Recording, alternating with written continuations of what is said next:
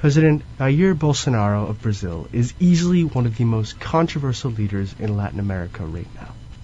Long criticized for his policies on the environment, indigenous rights, and COVID, Bolsonaro is now charged with violating human rights before the International Criminal Court. What do these charges mean for Bolsonaro?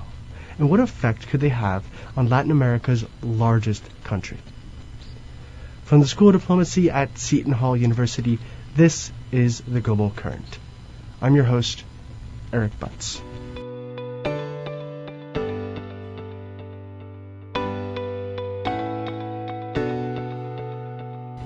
With me today are two fellow Seton Hall students covering the situation within Brazil is Shweta Parthasarathy.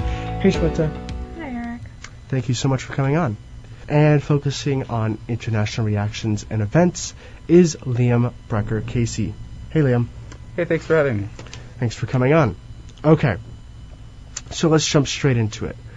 Liam, can you give us a brief overview of what is, who is Bolsonaro, uh, what's his background, and how he came into power? Yeah, so Jair Bolsonaro is the kind of current president of Brazil.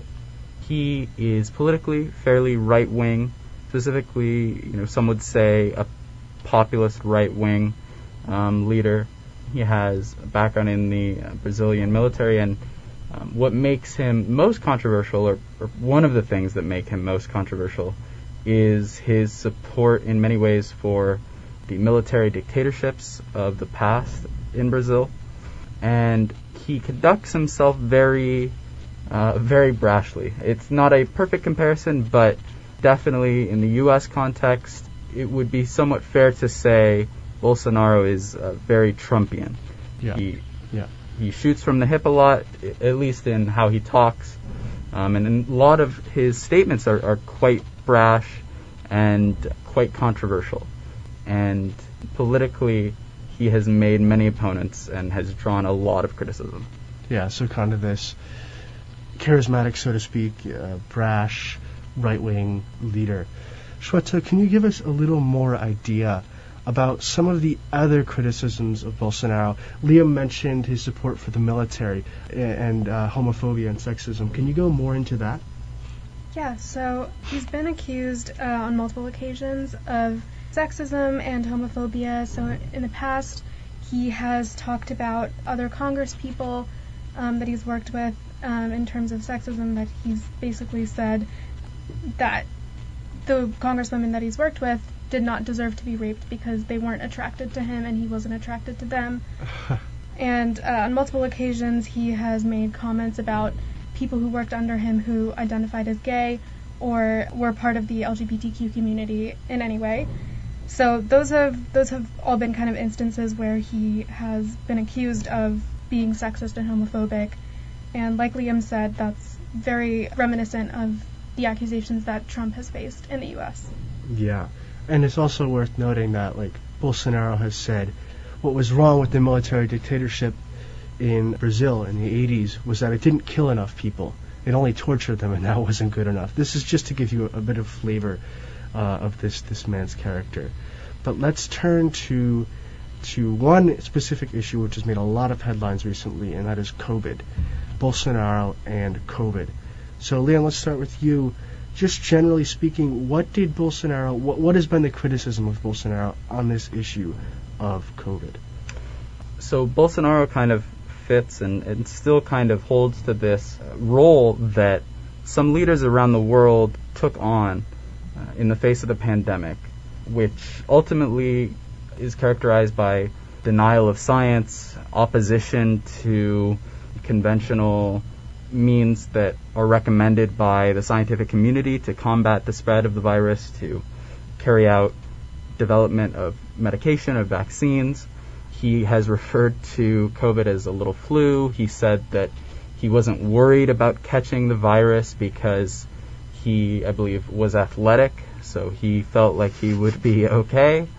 And ultimately, he has spread misinformation about vaccines, saying that there could be potential dangers in getting vaccinated. Mhm. He's promoted hydroxychloroquine despite scientific evidence that there is no evidence that um, hydroxychloroquine is effective in the ways that he was Mhm. saying it would be. And there was also a lot of mismanagement in the governmental response to allocating resources. So overall, Bolsonaro, by most accounts, would not receive a very high grade in how he handled the pandemic so far. Yeah, and it's it's it's almost easy to laugh at because it sounds so familiar. But of course, these uh, these mistakes, these criticisms, they have their their consequences. So, how have these these actions of Bolsonaro during COVID? Uh, what were the stakes? What, what impact did they have on Brazil? So, the biggest impact, um, and certainly the most obvious, is that there were 21 million cases of COVID 19 and more than 600,000 deaths uh, within Brazil alone. And although this is just an estimate, uh, epidemiologists have estimated that 400,000 Brazilians could have been saved had the response to the pandemic been at least average. Kind of at the baseline, mm-hmm. they could have saved hundreds of thousands of lives. Um, and, and notably, it all of this, the pandemic in Brazil disproportionately impacted indigenous people, yeah. um, which is also a big criticism that Bolsonaro has received in the past, um, yeah. his treatment of the indigenous community in Brazil. Um, and there are several ways in which he, Bolsonaro, was responsible for the impact on indigenous people. So he failed to remove trespassers on indigenous land, which ultimately led to increased co- uh, COVID infections within mm-hmm. tribal populations. Um, and he also allegedly encouraged the infection of tribal populations by essentially forcing COVID positive individuals to interact with indigenous people, even if they were living in isolation. So the impact has, again, been just more death than ever needed to happen in Brazil. Yeah. And what has been the initial reaction domestically from the people of Brazil to this?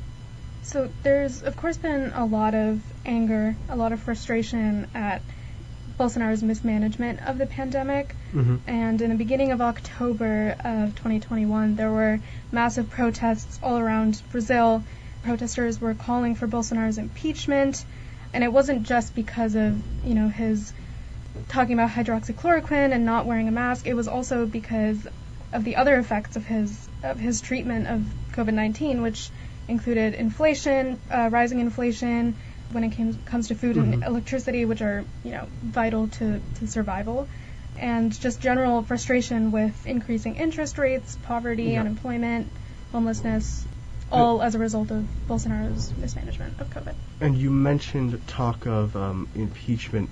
I, as I understand it, there were some actions taken in the Brazilian Senate. Could you tell us about those? Yes. So the Senate, the Brazilian Senate investigated Bolsonaro for his handling of the pandemic and recently uh, published a report which was essentially an informative document that outlined the details of Bolsonaro and his administration's alleged criminal actions in relation to the pandemic. Mm-hmm. And the report recommended the indictment of Bolsonaro and I believe almost 70 other individuals and companies, including mm. members of his administration. So one of the biggest effects that the Senate report might have is essentially to inform both the public mm-hmm. and those responsible for investigation and any further legal action. Mm-hmm.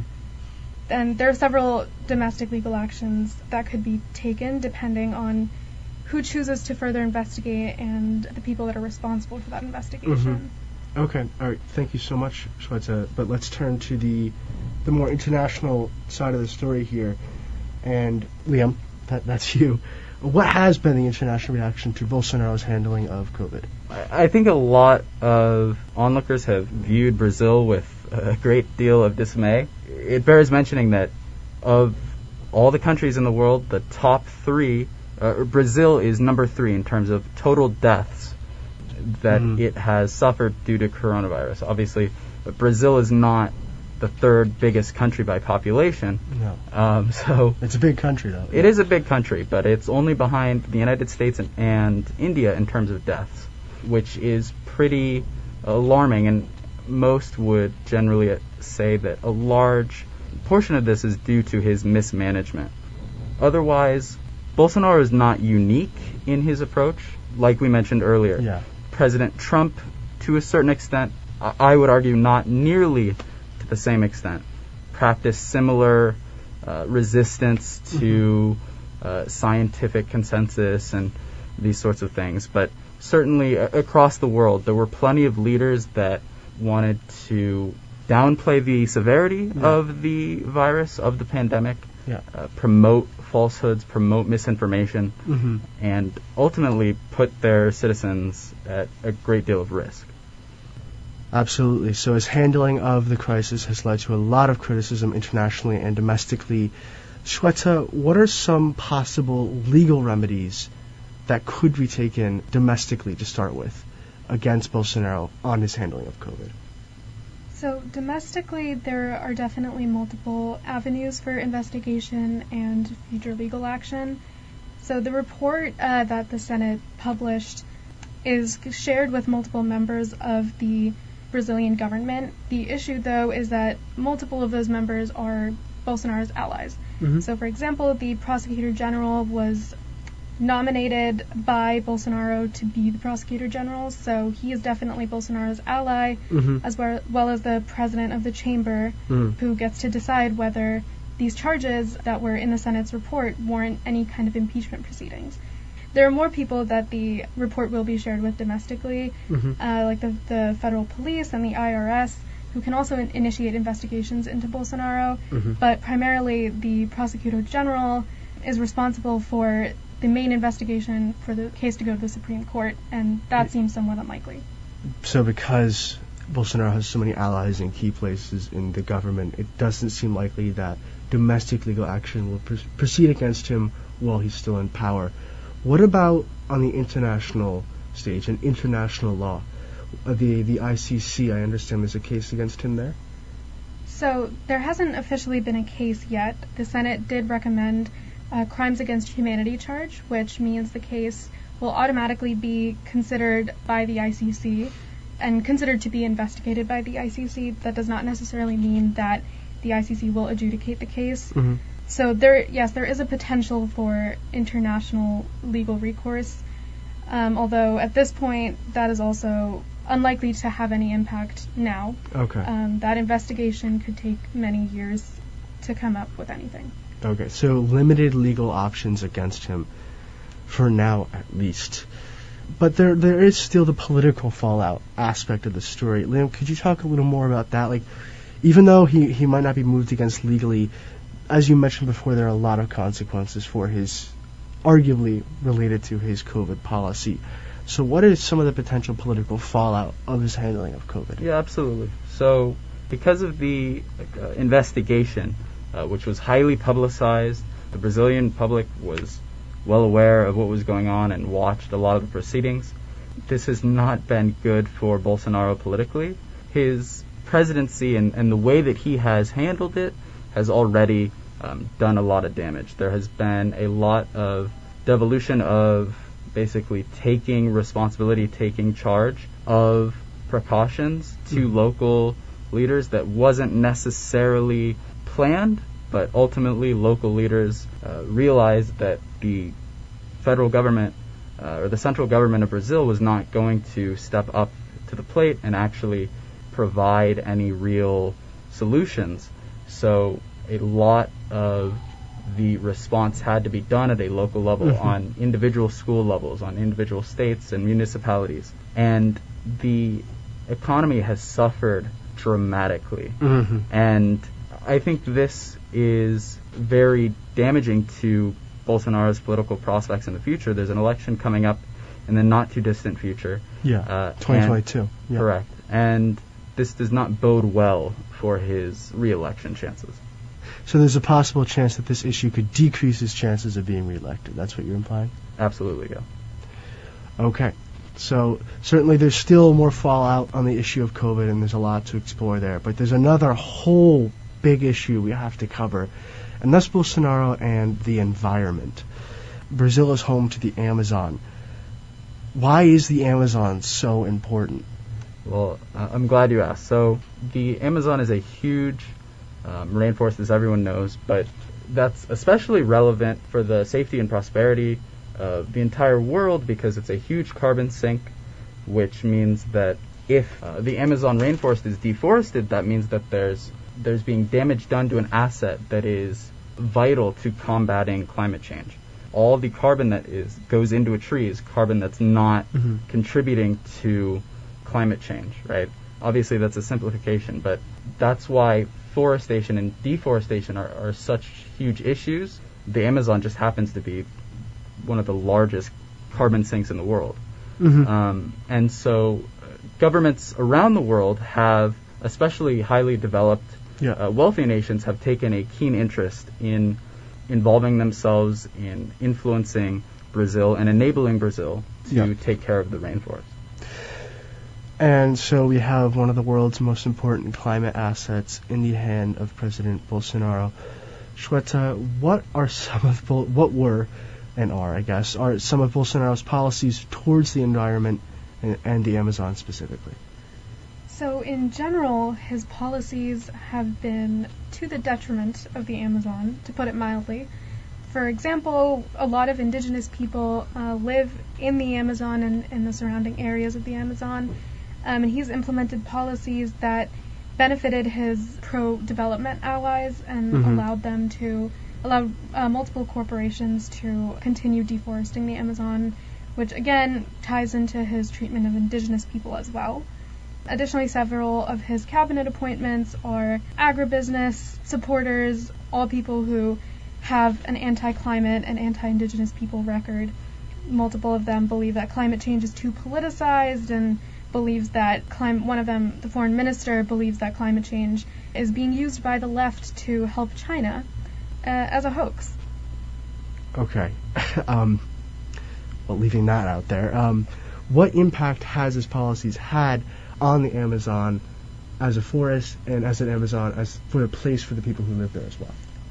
So, in terms of, of the impact on the rainforest itself, the biggest thing has been deforestation. There's a lack of a legal framework, including legislation itself, and the enforcement of any existing legislation to protect the Amazon from any deforestation.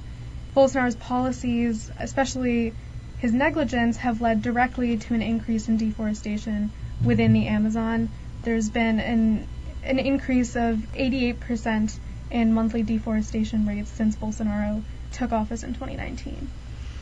So let's turn now to the the International Criminal Court because the the recent story here is that All Rise, who, who you'll explain in a second, has brought a case against Bolsonaro and the Brazilian government for their policies on the Amazon. Could you go into more detail on this? Yeah, so All Rise is a, a fairly new nonprofit that has uh, basically lodged a or filed uh, with the International Criminal Court alleging that Bolsonaro's conduct, uh, specifically relating to the Amazon rainforest, merits charges of crimes against humanity. Now, when it comes to the ICC and what is typically understood as crimes against humanity because they are enumer- enumerated. The conduct of Bolsonaro, while definitely concerning and, and in many ways deplorable, is not a traditional fit for crimes against humanity. Basically, the the crux of the argument is that his attack on the environment, his attack on the rainforest, and his attack on indigenous people specifically Hmm. uh, merits wanton destruction, and in that way would merit the charge. Yeah. The All Rise group doesn't necessarily think that Bolsonaro is actually going to be jailed by the Inter- International Criminal Court Mhm. or anything like that. Obviously, world leaders who are demanded by the International Criminal Court often are not extradited um, and do not face trial hmm but in many ways this is meant as a as a way to garner publicity and awareness for Bolsonaro's treatment of the of indigenous people and his uh, deforestation of the Amazon. Okay, so while the case doesn't have the strongest legal grounds to succeed, that might not be All Rise's desired outcome. They're still they're looking to gather publicity on the issue, perhaps political pressure on Bolsonaro. Is that correct? Right. I mean, we're talking about it right now. Mm-hmm. and framing we are really clearly all rise their intentions are, were have somewhat come to fruition because uh, framing Bolsonaro's destruction and deforestation of the rainforest not only as something that is wrong or immoral, but specifically a crime against humanity, Mhm. Definitely helps from their perspective to kind of reframe it and perhaps Yeah. give uh, more severity to the situation. Absolutely. So, Shweta, how has Bolsonaro uh, and Brazil, how have they responded to these claims? Have they just dismissed them or, or what? So, predictably, Bolsonaro and his administration are going into defense mode. Bolsonaro has defended his uh, record on climate change. Uh, his economy minister publicly said at the COP26, the climate change conference Mhm. in Glasgow recently, uh, that they are committed to continuing their climate change initiatives and, and responding to the climate change crisis, which, you know, evidence evidence suggests otherwise that they they cannot really commit to that given the current trajectory of their climate change policies. But yeah, they're they've just been defending their policy and their record throughout the, this case.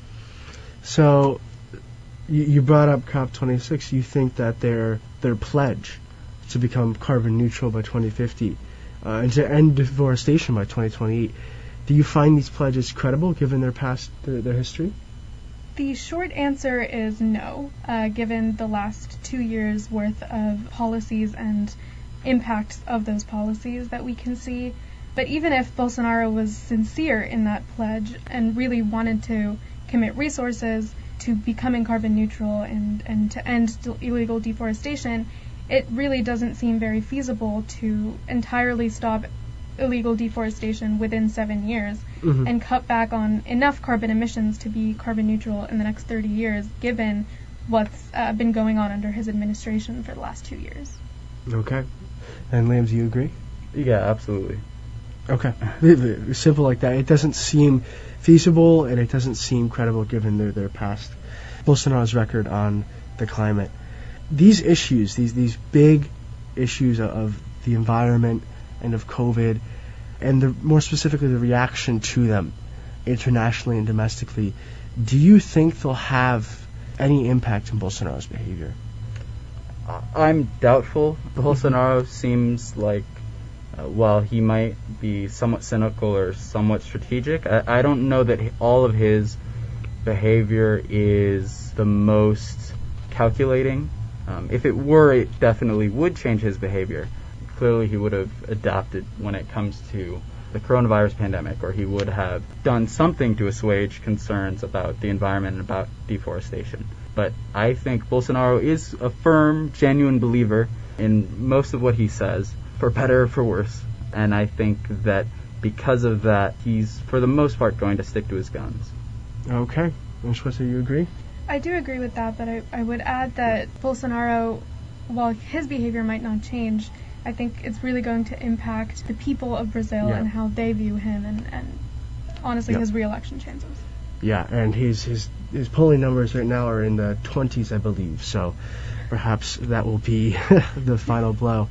Okay, that is all we have time for today. Uh, this has been a fantastic discussion. Liam Shweta, thank you so much for joining us. And joining me now to round out some other headlines this week is our news briefer Hamzah Khan. Hey Hamzah. Hey, Eric. So, what are you keeping an eye on this week? So, what I'm keeping an eye on this week is the Iraqi Prime Minister has survived an assassination attempt, Nicaragua's President Daniel Ortega wins his fourth term, and Ethiopian rebels have formed an alliance against the government. All right, let's start with that story with the Iraqi Prime Minister. So, the Iraqi Prime Minister, Mustafa al Kadhimi, escaped unhurt after a drone attack on his home, which wounded many members of his personal security forces. So, his security, they shot down two drones containing explosives near the Prime Minister's house, but a third was able to hit it. And this comes days after a huge protest in Baghdad against recent elections by pro Iran groups alleging fraud that turned violent after the police cracked down, leaving many protesters dead and injured. Okay, so tensions continue in Iraq. Yep. And what is happening in Nicaragua? So Nicaragua's president Daniel Ortega, he has just won his fourth term in Sunday's general election along with his socialist Sandinista party.